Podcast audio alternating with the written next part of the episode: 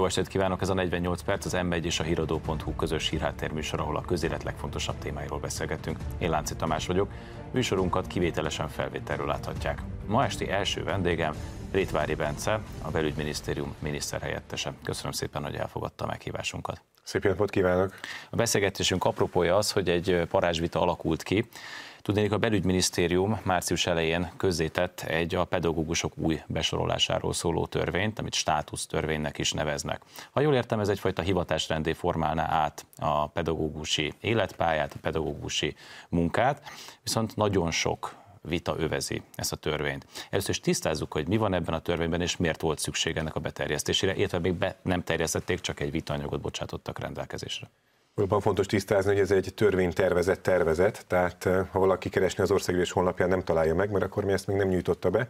Március másodikán hoztuk nyilvánosságra, és azóta folyamatosan egyeztetünk róla, szakszervezetekkel, eh, országos köznevelési tanácsban, köznevelési stratégiai kerekasztallal, nemzeti pedagógus karral, tehát minden felületen igyekszünk erről beszélni, kitettünk az internetre, hogy mindenki lássa, mindenki észrevételt tudjon hozzáfűzni, és még a napokban is folynak az egyeztetések, következő héten is folynak az egyeztetések, és így alakul az egész törvényjavaslatnak a sorsa. Azért is fontos, mert sokan azt mondták elsőre zsigerből támadásként, hogy nem elég az egyeztetés. Mondták akkor, amikor még véget se ért az egyeztetés, mert ugye majd amikor beterjesztjük, akkor indul a parlamenti szakasz, ami még szintén alkalmas szakasz arra, hogy bármi módosítás legyen. Tehát ez egy rendkívül széles körű egyeztetési folyamat, de ami a lényege az egész törvénynek, mert nem érdemes eh, azzal kezdeni, az valóban az, hogy eddig a pedagógusok is benne voltak a közalkalmazotti törvényben, most is még ugye benne vannak, a közalkalmazati törvény rendkívül heterogén volt, hiszen amikor létrehozták, benne volt az orvos, benne volt a pedagógus, benne volt a szociális gondozó, a kultúrház munkatárs,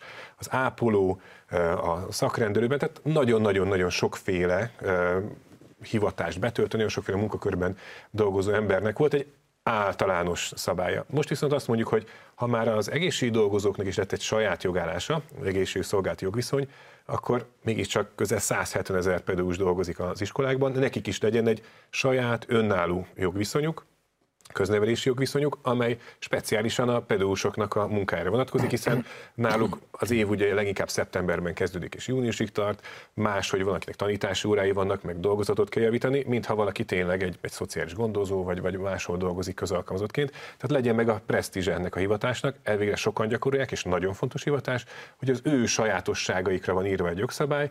Most ugye úgy kell csinálni, hogy nézik a munkatörvénykönyvét, nézik a közalkalmazotti törvényt, nézik a köznevelési törvényt, ebből ollózza mindenki össze a rá vonatkozó szabályokat, mostantól viszont lesz egy egységes, átlátható, világos szabályozás. És mi a tartalmi lényege? Mert ez a formai lényeg.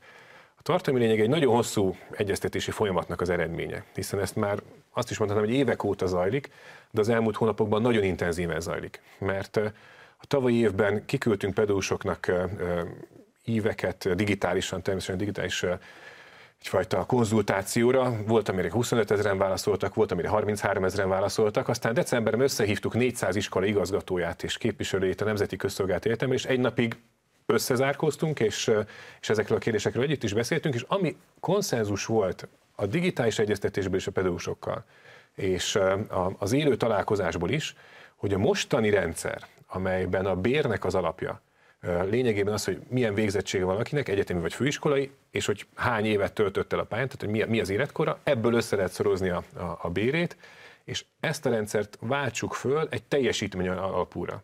Tehát aki jobban tanít, az jobban kereshessen. Aki több időt foglalkozik a gyerekekkel, az jobban kereshessen. Aki... Itt elhangzott egy fontos ígéret az önök részéről, hogy két év múlva akár 800 ezer forintot is kereshetnek a pedagógusok. Mi ennek a feltétele?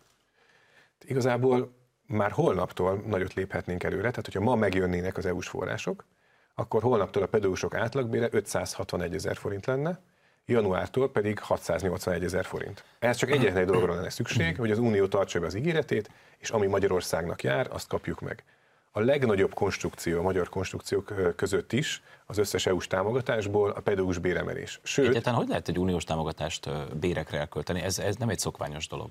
Így van, nem egy szokványos dolog. A járvány hozta ezt a lehetőséget, hiszen akkor az Európai Unió is változtatott a, a saját gyakorlatán, és annak nyomán alakult ki, hogy végül is ők minden évben leírják, hogy Magyarországon emelni kéne pedagógus béreket, hogy ez fejlesztési terület, és a fejlesztési forrásunkat miért nem egy fejlesztendő területre fordítanánk, például pedagógus béremelésre, és a járvány utáni időszakban azt mondták, hogy igen, ez lehetséges, most már erre, erre lehet fordítani. Úgyhogy így le is tárgyaltuk, hogy tavaly júliusban hoztuk nyilvánosságra ezt a dokumentumot, amiben hát százalékra pontosan benne van, hogy hogy tervezünk 2030-ig a pedagógusok béremelését, hiszen nem egyszeri béremelésről van szó, hanem hogy 25-ig eljutunk egy bizonyos szintre, és azt a szintet, hogy ez a 800 ezer forint környéki hm. fizetés, és azt a szintet mi 2030-ig biztosan tartjuk. Tehát amennyire emelkednek a bérek Magyarországon, pontosan olyan arányban fognak emelkedni a pedagógus bérek is.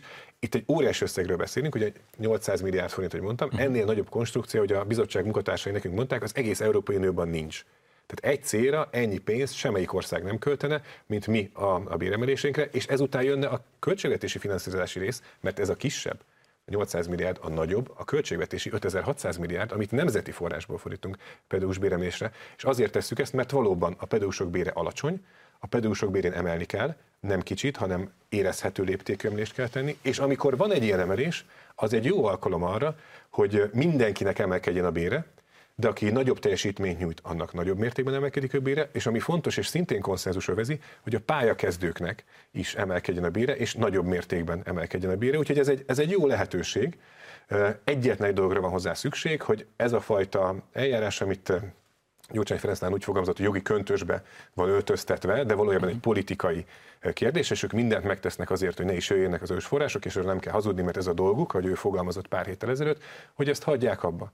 Tehát az nem korrupciós kockázat Magyarországon, hogy itthon az, ellenzék, itthon az ellenzék azt követeli, hogy emeljék a pedagógusok bérét, de ez ennek fedezetéül szolgáló uniós pénzek ellen pedig küzdenek, hogy azok ne érkezzenek meg Magyarországra. Pontosan, és a szakszervezeteket előre küldik, hogy követeljetek nagyobb bért, de aztán hátba szúrják őket, mert megveszik a repülőgyet, kimennek Brüsszelbe, és ott a fülébe súgják a brüsszeli vezetőknek, hogy, hogy ne adjátok a magyaroknak erre és erre hivatkozással. És mit mondanak El, Brüsszelben? Erre, hát ezeket a fülbesúgásokat megfogadják, és elküldik Budapestre a budapesti baloldalnak a kéréseit. Uh-huh. Mi ezeknek egy részét ugye törvényformába öltöttük, a parlament elé terjesztettük, és ott volt a szavazás.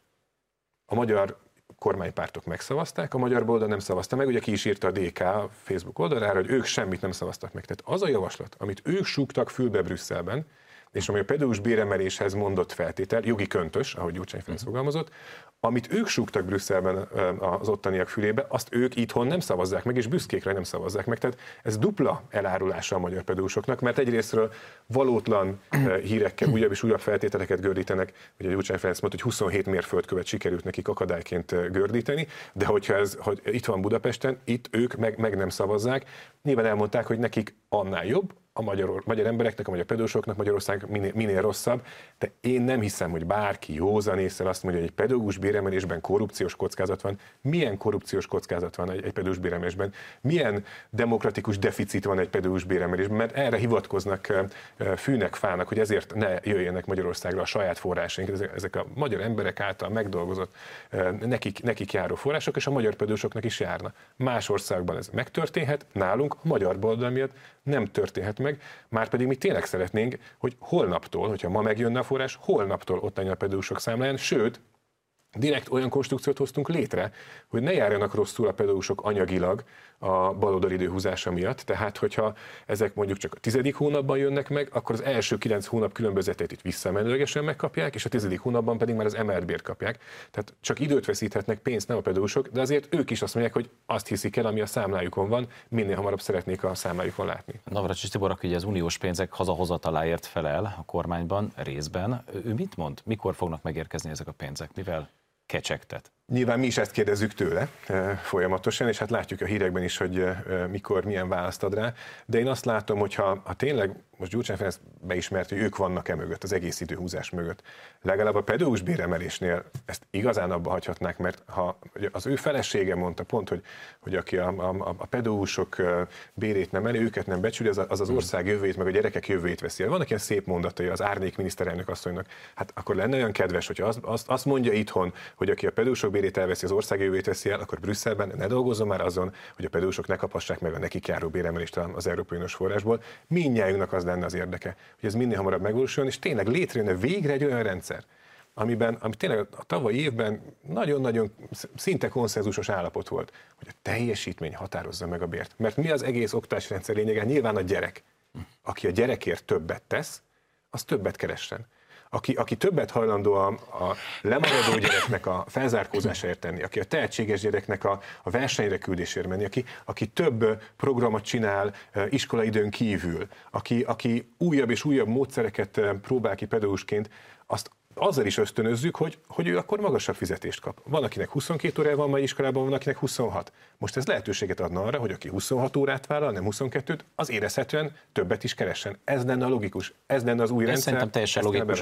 Én, ha jól látom, az ellenzék részéről, meg a szakszervezetek részéről nem is ezeket a pontokat érik kritikai észrevételek, hanem például azt, hogy a próbaidő a pedagógusoknál az 6 hónapra növekedne. Ő ezt, ők ezt úgy érzik, hogy ez kiszolgáltatott helyzetet teremt számukra. Itt egy egységesítésről van szó, hogyha valaki elmegy egy kormányhivatalba, ott is ennyi a próbaidő, valaki elmegy egy minisztériumba, vagy az oktatási és felelős minisztériumba, fölvesznek egy kollégát, nála is ennyi a próbaidő, amennyi a próbaidő más területeken, a közférában, ennyi lenne a próbaidő a, a pedagógusoknál. Itt igazából a pedagógusok akkor most lógnak ki az átlagos szabályozásból, de az lenne a szabályozás, mint, mint egyébként máshol is a közférában. Ugyanez vonatkozik a felmondási időre is? Mert ott ugye ha jól értem, az új törvény 6 hónapot írna elő. Tehát ha én ma fölmondok, akkor majd szeptemberben hagyhatom el a pályát. Ennek egy speciális logikája van, ami pontosan ezért, hogy van egy ágazati törvényünk, tehát egy, egy, egy olyan foglalkoztató jogviszony, ami csak a pedagógusokat terjed ki. Ugyanis egy iskolának az életritmusa azért más, mint az élet többi része. Egy iskolában az fontos, hogy a fél év végéig, vagy az év végéig meglegyen az a tanár, aki elkezdte azt a fél évet, vagy azt az évet a, a, az osztályával.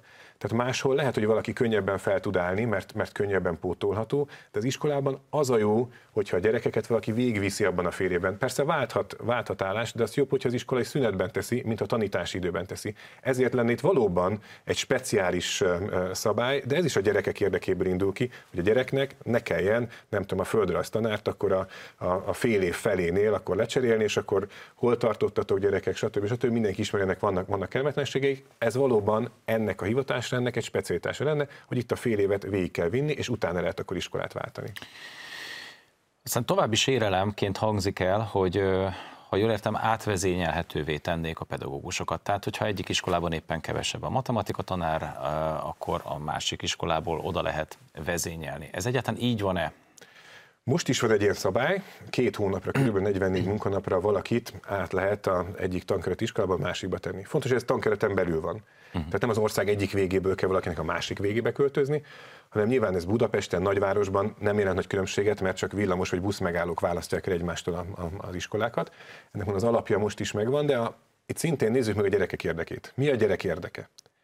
Hogy a tanár utazzon az osztályhoz, vagy az osztály utazzon a tanárhoz tehát azt a 20-30 gyereket mozgassuk meg nap, mint nap, uh-huh. vagy egy tanárnak valóban egy évre, tehát határozott időre, de azt kérjük tőle, ami valóban többlet kellemetlenség, mert fél órával, három órával több az odaút, több a visszaút. Ennek a költségeit eh, természetesen a munkáltató az megtéríti. Ez valóban neki egy, egy, egy több, többlet nehézség, de mégiscsak jobb, mint hogyha a gyerekeket kéne eh, átvinni, és ahogy mondtam, ez egy határozott időre eh, szóló feladat. Ez egy nagyvárosban nem különösebb utazási kellemetlenség. Nyilván, a, ha vidéki kis települések között kell utazni, akkor ott át kell buszozni, vagy átmegy autóval, tehát ott nyilván lehet, hogy valamivel nehezebb megoldani, de ennek a költségét, hogy mondtam, a, a munkáltató vállalja, és ez is szintén, tehát nem a tankeretnek egy, egy, egy ilyen bürokratikus elképzelése, vagy, vagy ilyen gondolkodás, hanem a gyerekeknek tényleg az az érdek, hogy legyen, legyen ott tanáruk, és akár a tankerület egy másik iskolájából is idéglenesen egy évig legyen ott egy tanár, aztán majd megoldják helyben másként. Ugye az elmúlt, hát azt most mondhatom szerintem, hogy az elmúlt években az egyik legneuralgikusabb pont a kormány és a pedagógusok egyeztetésében, vagy túsakodásában, az a sztrájkjog. Itt is változások lesznek. Itt azt mondják a szakszervezetek, hogy régen minden jobb volt, legyen a sztrájkok, mint régen. De ez általában igaz szerintem, régen hát, minden jobb. Régen, régen minden jobb volt, de most vegyük komolyan ezt a felvetést, és nézzük meg, hogy hogy volt akkor, és hogy volt most, és aztán döntsük el, hogy melyik a jobb. Régen hogy volt? Szakszervezet akart szervezni egy sztrájkot. Akkor elindított egy tárgyalás sorozatot a sztrájk követelésekről, nem jutott a konszenzusra, eldöntötték, hogy akkor sztrájk lesz, akkor meg kellett állapodni a még elégséges szolgáltatásról. Tehát mi az a minimum, amit ilyenkor nyújtanak az iskolában? Első kör, második kör, ötödik kör, hetek, hónapok eltelnek, nincs eredmény, azt mondják a felek, az egyeztetés nem fog eredményre vezetni, menjünk a bíróságra, dönts el a bíróság. Elmennek a bíróságra, újabb hónapok. Eltelt általában, megnézte korábban, körülbelül fél év, a, az indítástól odáig, hogy akkor a sztrájkot meg lehet tartani, csak azért, hogy a még elégséges szolgáltatásról megállapodjanak, és már volt, amikor persze nem is fél év telt el, hanem már 13 hónap is, még idáig eljutottak, és akkor meg lehet tartani a sztrájkot. Fél év, egy év. Mi van most? A sztrájk előtt öt nappal, öt munkanappal, tehát egy héttel korábban be kell jelenteni, hogy egy hét múlva sztrájkolni fogunk. Három munkanappal korábban be kell jelenteni, hogy hányan és kik fogunk sztrájkolni, hogy tudja a vezetőség, hogy akkor kire számíthat és kire nem. És akkor egy nappal korábban közli akkor a, a sztrájkbizottsággal is, meg a gyerekekkel, tehát meg a, meg a szülőkkel akkor az iskola, hogy akkor melyik óra hogyan lesz megtartva, mikor hogyan van gyerekfelügyelet. Melyik az erőnyösebb? Ha valakinek bíróságra kell menni pereskedni és tud sztrájkolni, és ez legalább fél éve belekerül, vagy ha egy hét alatt a sztrájkot a meghirdetéstől a lebonyításig meg tudja tartani. Szerintünk ez a rugalmasabb. Szerintünk egyébként ez előnyösebb a, a, a sztrájk szervezői számára, hiszen nem telik el óriás idő a meghirdetés és a, és a megújítás között, és egyébként ez az iskolák számára is olyan szempontból kiszámítható, hogy nekik is azért a gyerekek, gyerekek felügyeletéről gondoskodni kell. Tehát azért az fontos, hogy ha sztrájk van, akkor a szülőnek a munkahelyéről ne kelljen távol maradni, tudjon dolgozni, mellette sztrájkolni is lehessen, hiszen az órák felét nem tartják meg ilyenkor a, a, a pedagógusok, kivéve az érettség évben ott, ott meg kell tartani, a többi esetben nem kell megtartani. Tehát sztrájkolni is lehet, gyorsabban is lehet, de mellette a gyerekfelügyelet is megoldott, tehát a szülőknek a egyik legfontosabb ö, ö, igénye az iskolával szemben, hogy be tudják vinni a gyereket is biztonságban ott lenni az iskolában, ez is, ez is megoldott, de szerintem ez a mostani, ez nem rosszabb, mint az előző. Ennek ellenére ők valamiért sérelmezik, és azt mondják, hogy a vélemény nyilvánítás szabadsága sérül. Azt egy másik rendelkezés kapcsán is mondják, hogy a vélemény nyilvános szabadsága sérül. Ahogy mondtam is az elején, három jogszabályból táplálkozott a, a most hatályos pedusra vonatkozó jogszabályrendszer, munkatörvénykönyve, közalkalmazotti törvény és a köznevelési törvény. Most az a szabály, amit ők kifogásolnak, az egyébként a, a munkatörvénykönyvéből átemelt. Tehát én azért feltételezném egy szakszervezetről, hogy ismeri a munkatörvénykönyvét, és olvasta azt, és amikor ugyanazt, ami a munkatörvénykönyvben olvasható, elolvassa ebben a törvénytervezetben, akkor azt nem azt mondja, hogy jogfosztás, hanem azt látja, hogy az egyik szabály át lett emelve a, a, a, a másik törvénybe, ami egyébként a, a, a piaci világban egyébként egy értelmezhető szabály is, amikor azt mondja, hogy valaki egy cégnél dolgozik, és annak van egy nagy piaci piaci konkurens, és azt a piaci konkurensnek valaki kedvezőt mond, a saját cégére negatívat mond, akkor ez nyilván nem veszi jó néven a, a munkáltató, ez teljesen természetes logikus a munkatörvénykönyvében, és itt is természetesen mindenkinek egy véleménynyilvánítási szabadság az természetesen mindenki számára biztosított, de csak annyi korlát van benne, amennyi egyébként a munkatörvénykönyvében is van. Tehát minden munkavállalóra is vonatkozik, bárhol dolgozik, cégnél dolgozik, közintézményben dolgozik, bárhol dolgozik, mindenkire vonatkozik a munkatörvénykönyve, és ez a szabály onnan kerül átemelésre az új jogszabálytervezetbe. Őszintén szóval engem egyébként szülőket elsősorban az érdekel, hogy egy pedagógus akármilyen is a pártállása, de politikai nézeteivel mondjuk a tanóra keretében vagy szünetben ne traktálhassa a gyerekeket. Erre van-e valamilyen lehetőség, akár kormányzati szinten, akár más szinten, hogy ezt megállítsuk? Mert engem őszintén szóval ez kifejezetten zavar. Tehát, hogy szerintem az iskolákban, egy általános iskolában aztán pláne semmi keresnél valója a pedagógusok részéről politikai véleménynek. Említettem, hogy többször megkérdeztük konzultációban a pedagógusokat digitálisan szakmai kérdésekről, de a szülőket is megkérdeztük. És a szülőknél is feltettük azt a kérdést, hogy az egész helyzet, ami teremtődött itt a sztrájk kapcsán, hogy arról nekik mi a véleményük, főleg nem is a sztrájk kapcsán, mert mindenki aki szabályosan sztrájkol, az megteheti, ez mindenkinek a joga, soha semmilyen retorzió ezzel kapcsolatban senkit nem ért. Direkt össze is mossák a hírekben baloldali orgánumok a, a, a sztrájkolókat, akik törvényesen sztrájkolnak, azokkal, akik mindenfajta bejelentés nélkül jogszabályokat direkt megszegve szüntették be a munkát. És erre a helyzetre rákérdeztünk a szülőknél, és az volt látható, hogy ez, ez, a, ez a kérdés rettenetesen megosztja a szülőket. És valóban a szülők vélemény is azt szűrhető le, hogy ők azért viszik be a gyereket, hogy egyrészt hogy biztonságban legyen, felügyeljenek rá, és oktassák, neveljék a gyereket. És nem akar olyan helyzetbe kerülni, hogy neki most ilyen félig politikai állásfoglalást kell tenni azzal, hogy beviszi a gyerekét az iskolába, vagy sem. Uh-huh. Ő dolgozik elvégzi azt a napi munkát, amit el kell végezni azért, hogy, hogy, hogy pénzt keressen és fenntartsa magát, fenntartsa a családját, és nem akar az iskolába menetellel ergo szünetkitett szabadságkivételével, meg mással, most akkor otthon maradni, nem otthon maradni, azért, az iskolába viszi, vagy nem viszi be a gyereket. Ő azt szeretné, hogyha valóban az iskolában, ahogy ön is mondta, ezek az alapvető funkciók működnének. Nyilván alapvetően a nemzeti alaptanterv, a kerettantervek, maga a, a, a tankönyvrendszer is meghatározó, hogy miről kell beszélni. Nyilván lehet közéleti témákról is beszélni, és erről, és erről vitatkozni, de nyilván nem lehet semmit a gyermekek számára kötelező tenni, hogy így kell gondoljátok, vagy nyomást helyezni rájuk, hogy így kellene gondolniuk. Én azt látom egyébként, hogy ezzel a törvénytervezettel, tervezett tervezettel szemben is elindult egy, egy elég intenzív politikai nyomásgyakorlás. Egy internetes portál elkezdett aláírásokat gyűjteni, most legutóbb 4619-en írták alá, Ugye előbb ön mondta, hogy 170 ezer pedagógus dolgozik Magyarországon, ehhez képest a 4600 nem tűnik soknak, de hát azért mégis, hogyha ők beadják a felmondásukat, ez a petíció erre vonatkozik, hogyha amennyiben a törvény életbe lép, akkor ők beadják a felmondásokat, azért ez okozhat működési problémákat, nem? Nyilván ez egy petíció, tehát nem egy érvényes jogi nyilatkozat. Nyilván mi abban bízunk, hogy azért mit a szakszeretekkel vitatkozunk, de hogyha a a tanárokkal, a pedagógusokkal beszélünk, és elmagyarázzuk neki, hogy amit a, a szakszervezetek mondanak, azok az állítások, hogy mondjam, tehát a törvényszövegben lehet, hogy valami közük van hozzá, de egyáltalán nem azt tartalmazzák. Tehát szándékosan nyilván igyekeznek minél nagyobb riadalmat, ijegységet kelteni a törvényjavaslat kapcsán a pedagógusoknál. Mi azt várnánk egy szakszervezettől, hogy segítsen a pedagógusoknak értelmezni. Nem azt, hogy belemagyarázni olyan dolgokat, ami nincs benne, hanem elmondani azt, ami benne van ha azt mondják, hogy hihetetlen, tragikus változás jön, és igazából a szöveg, az a munkatörvénykönyve most is hatályos szövegének az átemelése, ez nyilván nem egy korrekt tájékoztatás. Talán ennek is köszönhető, hogy a szakszervezeteknek bezuhant a, a tag, taglétszáma.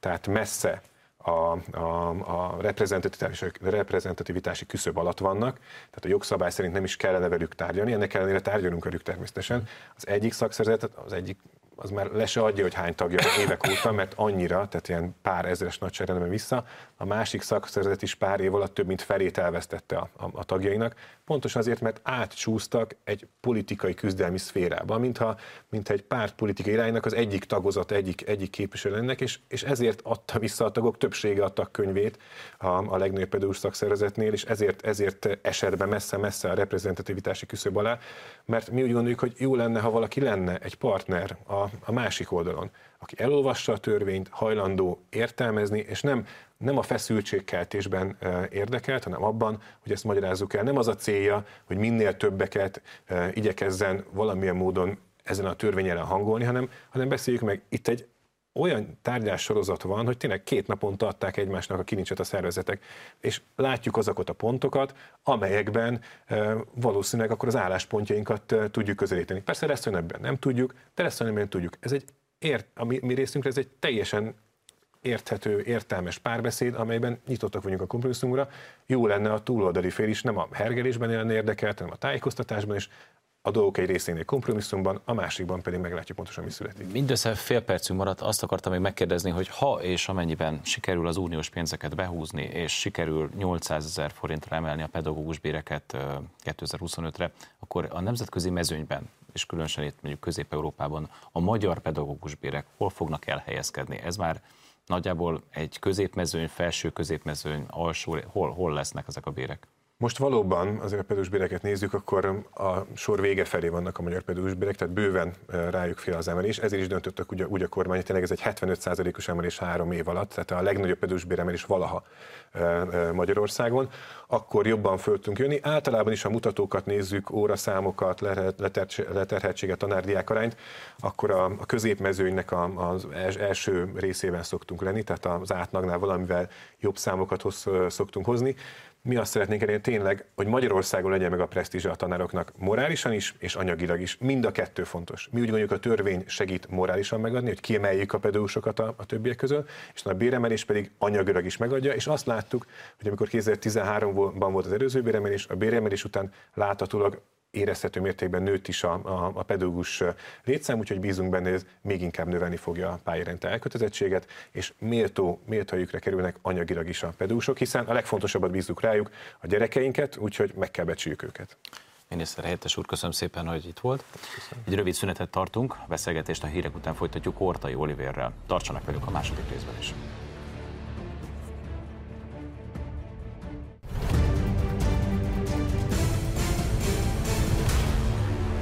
Folytatjuk a közélet legfontosabb témáival itt a 48 percben, Hortai Oliverrel. Köszönöm szépen, hogy elfogadtad a meghívásunkat. Ezúttal részben energiáról fogunk beszélni, részben pedig a kialakult gobonapiaci válságról, ami azt gondolom, hogy nem csak azokat érinti, akik az agráriumban dolgoznak, hanem mindannyiunkat is, hiszen tulajdonképpen elöntötte az országot egy hatóságok által nem ellenőrzött gabona Ukrajnából, ami nyilván föl, fölzavarta, vagy fölkavarta az állóvizet az agrárpiacon is, de hát mégiscsak arról van szó, hogy ezt a gabonát valakik, mi meg fogjuk enni. Tehát először is tisztázzuk pontosan, mi történt itt. Tehát hogyan jutott be egy hatalmas mennyiségű nyomott áru, alacsony áru ukrán gabona, illetve mezőgazdasági termékek a magyar, és nem csak a magyar, hanem az európai piacra. Nagyon szépen köszönöm a meghívást, és szeretettel üdvözlöm a kedves nézőket.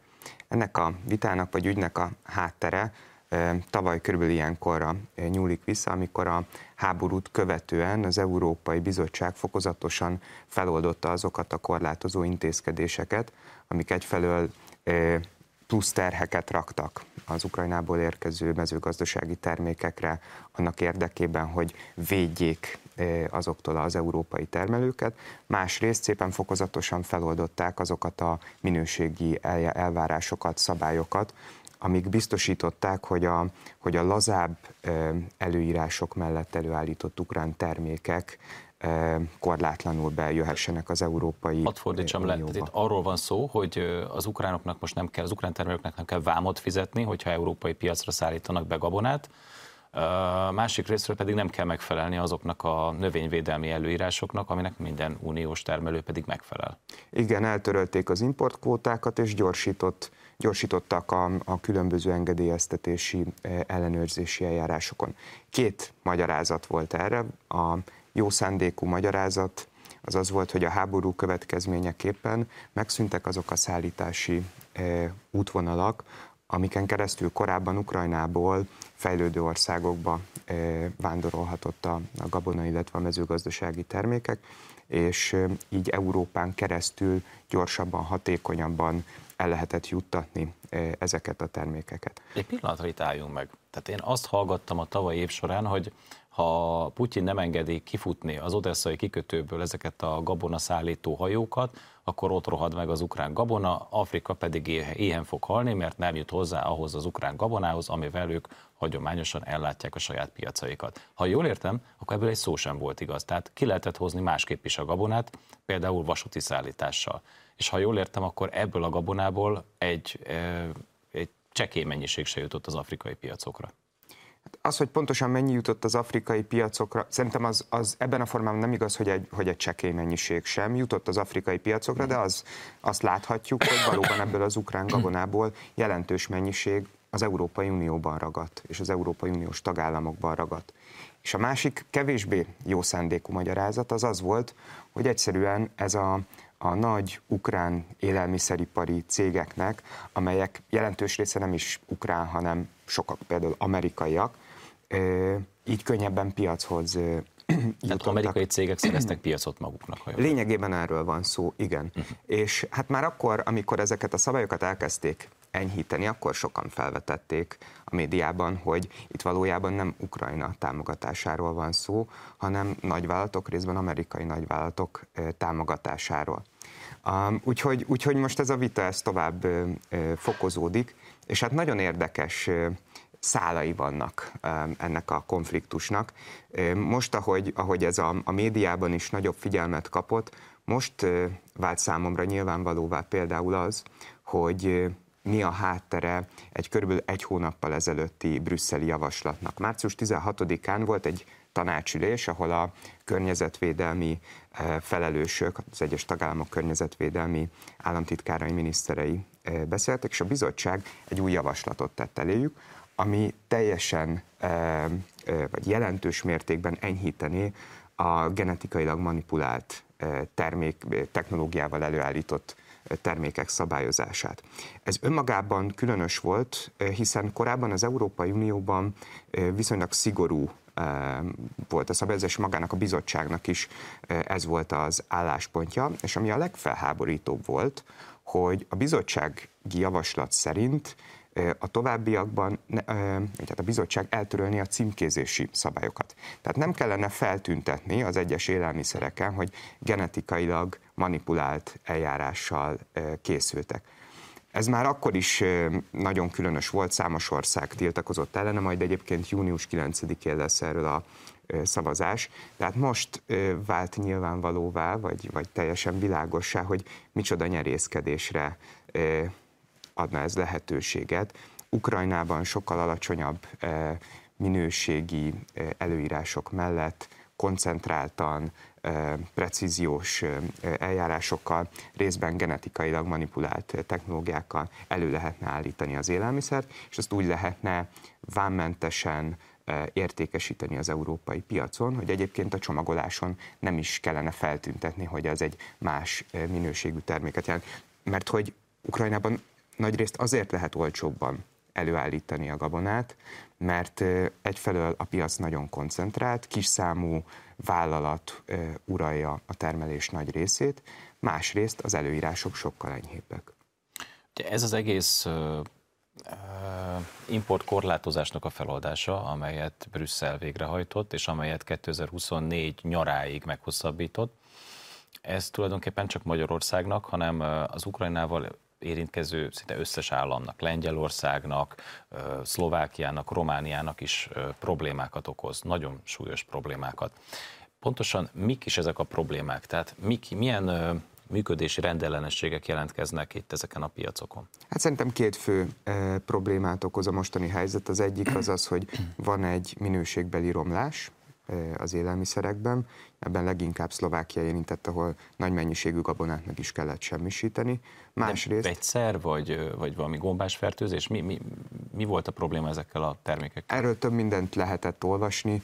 Én azt gondolom, hogy ez szállítmányonként is változik vegyszerekben is, vagy arról is lehetett olvasni, hogy vegyszerek, olyan vegyszerek kerültek ebbe a gabonába, amiknek nem szabadott volna, de hát a, a GMO is egy ilyen uh-huh. terület. Ukrajnában nem érvényesek az Európai Uniós előírások és, és szabályok. Tehát ez az egyik problémakör. A másik problémakör pedig az, hogy a helyi termelőket nagyon nehéz helyzetbe hozza ez a mostani állapot, hiszen az ukrán gabona átlagos ára a vámfeloldás óta kb. fele az itt Magyarországon vagy Lengyelországban előállított gabonánál. Tehát ez nagyon hamar elindíthat egy csőd hullámot a helyi termelők körében. Mi a személyes véleményed? Tehát Brüsszel egy ilyen egyoldalú döntést, amivel gyakorlatilag rászabadította az ukrán gabonát az európai piacra, és különösképpen itt a keleti tagáll, uniós keleti tagállamokra. Ez hogy fordulhatott egyáltalán elő? Tehát, hogy ez mégiscsak egy olyan durva intézkedés, amivel gyakorlatilag az, e, tehát a saját gazdáit, az európai gazdákat teszi tönkre. Hát abban nem mennék bele, vagy nem foglalnék állást, hogy a jó indulatú magyarázata az igaz, és e, Brüsszel tényleg e, azt gondolta, hogy ezzel segít a harmadik világon e, ezzel a, ezzel a vámszabályok, meg egyéb szabályok feloldásával, vagy a kevésbé jó indulatú magyarázat az igaz, hogy valójában amerikai cégek érdekeit szolgálta. Sajnos egyre több jel az utóbbit támasztja alá, tehát ez a ez az új GMO szabályozás, vagy az erre vonatkozó tervezet is nagyon egyértelműen ebbe az irányba hat. Európában a GMO támogatottsága alacsony az itteni állampolgárok körébe, és hát ez nagyon egyértelműen az amerikai vállalatoknak lenne érdeke. Ugye az Európai Unió azt ígérte, hogy egyfajta kompenzációt fognak kapni azok az államok, amelyeknek a piacait leginkább sújtja az olcsó import ukrán gabona.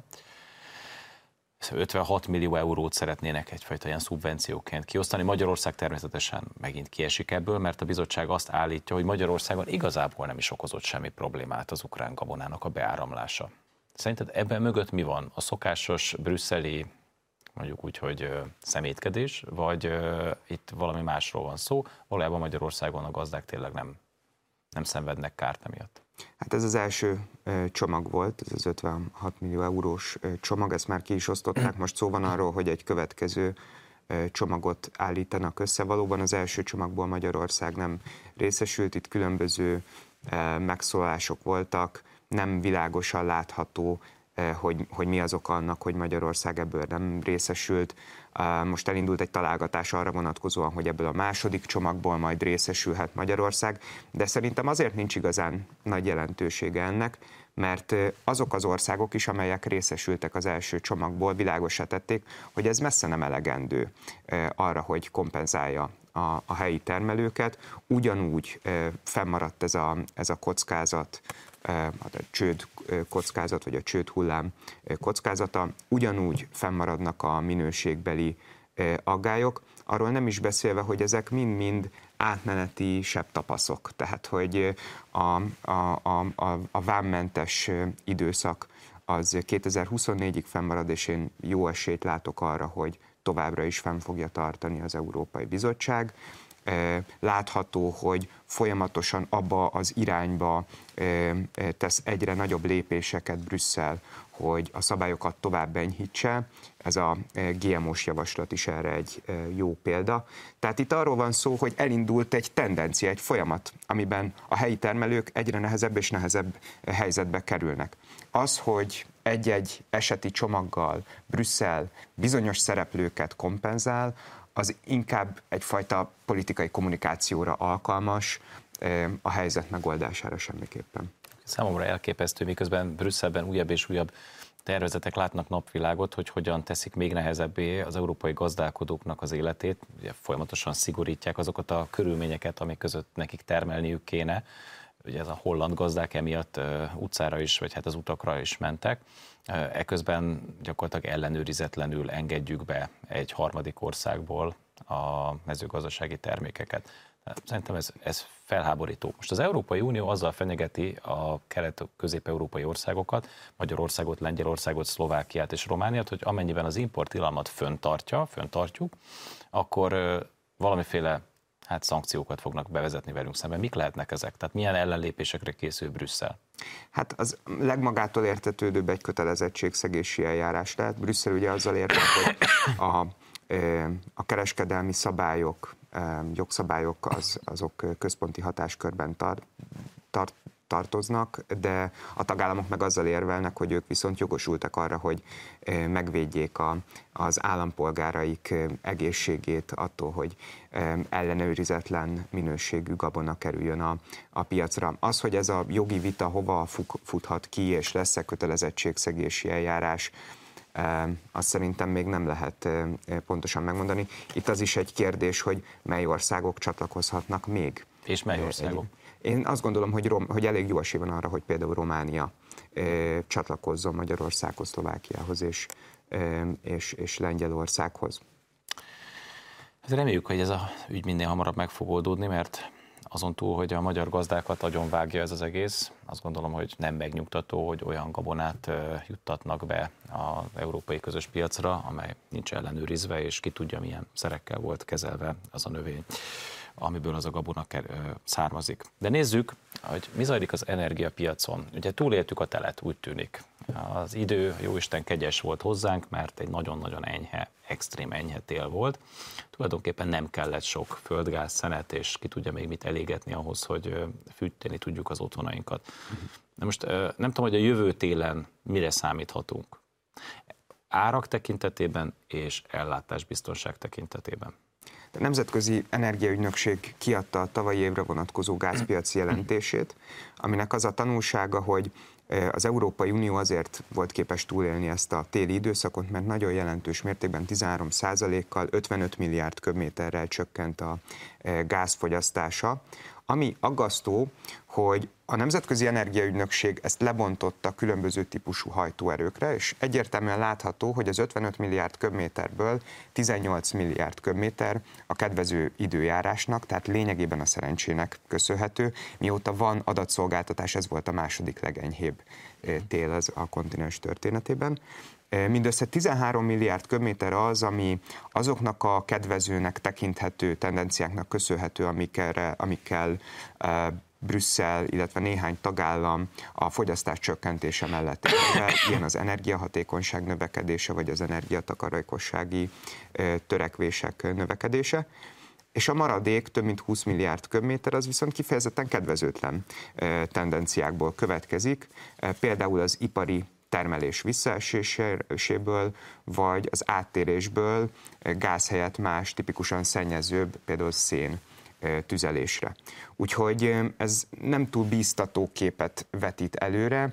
Egyértelműen látható, hogy az energiahatékonysági, energiatakarékossági törekvésekkel csak nagyon korlátozott mértékben tartható alacsonyan a közösség gázigénye, gázfogyasztása, hogyha komolyan gondolja az Európai Bizottság azt, hogy ebben az évben 15%-os fogyasztáscsökkentést szeretne elérni, akkor az csak a, az ipari igények e, alacsonyan tartása mellett lehetséges. Egy olyan csapdahelyzetbe kerül a közösség, ahol a, a, ahogyan elkezdenek növekedni az ipari igények, a korlátos kínálat miatt azonnal ártüskék alakulhatnak ki, jelentősen megemelkednek majd a gázárak, ami egy korlátot jelenthet az ipari termelés növekedésének, és így a gazdasági növekedésnek. Jelenleg 40 és 50 euró per megawattóra között mozognak a gázárak, ezek jóval alacsonyabbak a tavaly nyáron tapasztalható csúcsoknál, majdnem 350 euróig fölment a gázár augusztus végén,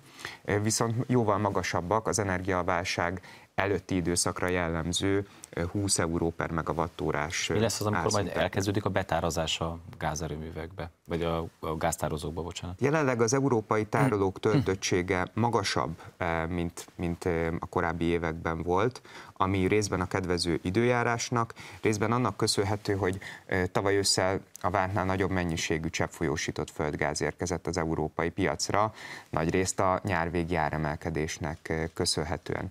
Egyelőre úgy tűnik, hogy a betárolás intenzitása az alacsony, nagyrészt azért, mert magas a tárolók szintje, és ez egyfajta eh, biztonságérzetet eh, kínál a piaci eh, szereplőknek.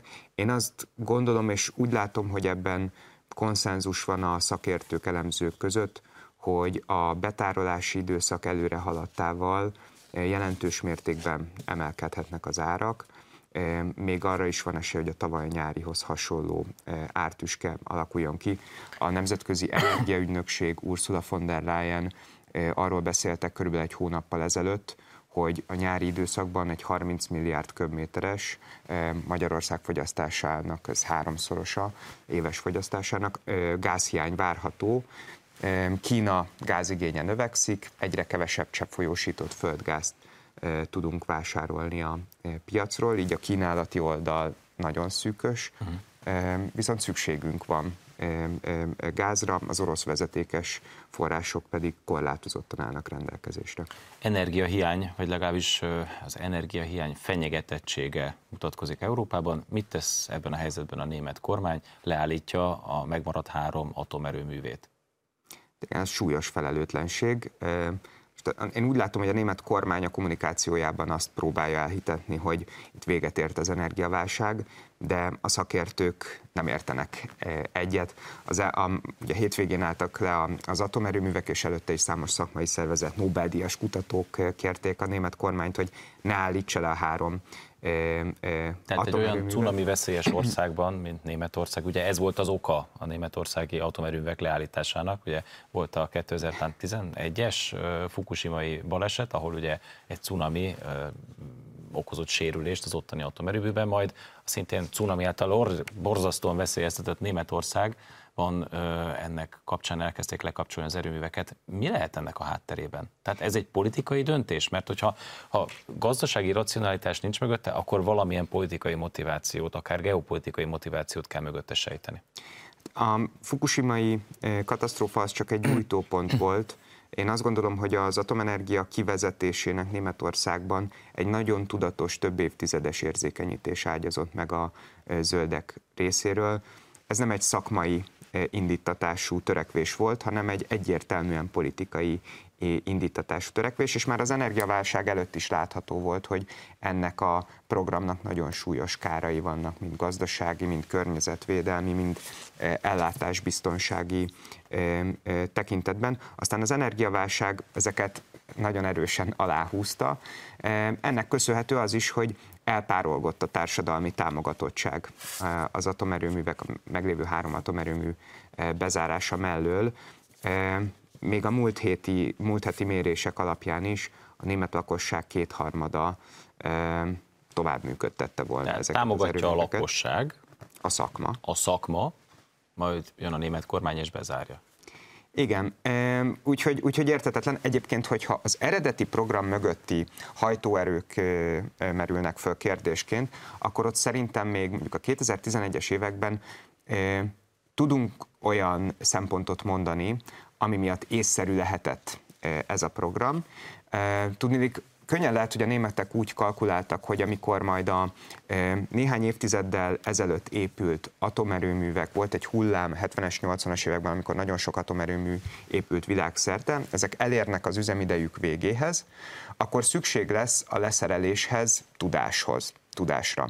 Egy atomerőmű leszerelése az költséges és, és sok tudást igényel, és hogyha a németek ezt mesterségesen előre hozzák ezt a feladatot, 5-10 évvel, akkor utána az ott megszerzett tudást azt exportálhatják majd más országokba. Csak hogy most egy, egy atomenergia reneszánsz van kibontakozóban, minden ország azon dolgozik, hogy meghosszabbítsa. Finországban éppen most nyitották meg Európa talán legnagyobb atomerőművét? Igen, és Belgium, Svédország is fordulatot vett, korábban szerették volna bezárni az atomerőműveiket, de most úgy döntöttek, hogy meghosszabbítják. Az, a, a század végén mit csinálunk európai szintű közvéleménykutatást, az Európa projekt kutatásunk, ahol, eh, ahol mérjük a nukleáris energia társadalmi támogatottságát, és látszik, hogy Európa szerte az energiaválság kirobbanása óta egészen nagy mértékben növekszik az atomenergia támogatottsága. Tehát mind szakmai, mind társadalmi tekintetben az atomenergia egy felívelő szakaszba kezdett, úgyhogy a német logika mögül már, vagy már ez, ez, ez, a, ez a, az, az érv sem sorakoztatható fel a német program mögött. Másfél percünk van talán csak hátra, úgyhogy légy hogy röviden reagálj arra a szintén hajmeresztő német tervre, amelyet a kormány most terjesztett elő, és amely arról szól, hogy a német háztartásokban 2035-től nem lehet semmilyen foszilis tüzelőanyaggal működő rendszert beszerelni, illetve működtetni. Ez, ha jól tudom, a német háztartásoknál 65% a földgáz használ. Egyáltalán ez megvalósítható terv, illetve ha igen, akkor ennek megint mi a, mi a racionalitása? Tehát ez egy olyan elképesztő áldozatvállalás, hát most képzeljük el minden német családnak, vagy a német családok kétharmadának gyakorlatilag a teljes fűtési rendszerét át kell alakítania. A javaslatot tegnap el is fogadta a német kormány. Néhány pontosítás. 2024 a határidő az új az újonnan beszerelendő gázkazánok esetében, ami nagyon közel van, és a német háztartások nem 65, hanem 75 százaléka használ. Én 65-öt olvastam, de hát ez még súlyosabbá teszi a helyzetet. Gázt, úgyhogy valóban ez, ez, a, ez a program vagy intézkedés valójában arról szól, hogy a németek rá vannak kényszerítve, hogy, hogy drasztikusan átalakítsák a gázfogyasztásuk szerkezetét. Kivezették az atomerőműveket, ami kapacitásiányt okoz, emellett az egyre növekvő megújuló kapacitások egyre nagyobb rugalmasságot igényelnek, mindkettőhöz szükség van gáztüzelésű erőművekre. A, a, a gáztüzelésű erőművekhez gáz kell, viszont a, a beszerzések nagyon szűkösek, hiszen Németország már nem tud vásárolni korábbi legnagyobb partnerétől, Oroszországtól. Úgyhogy nincs más választása ahhoz, hogy biztosítsa a villamosenergia termeléshez szükséges gáz mennyiségét, jelentősen csökkentenie kell a lakossági és vállalati gázigényeket. A probléma ezzel az, hogy, hogy ennek a megvalósíthatósága nagyon erősen kérdéses, erre számos szakmai szervezet is rámutatott. Hát ha nem tévedek, akkor ezt hívják csapdahelyzetnek, amiben belemanőverezte magát Németország. Szívesen folytatnám még a beszélgetést, de az időnk sajnos lejárt. Ennyi fért bele ma a 48 percbe. Köszönöm a figyelmüket. Egy hét múlva találkozunk az m és a híradó.hu-n, addig pedig, ahogy mondani szoktam, tartsák szárazon a puskaport.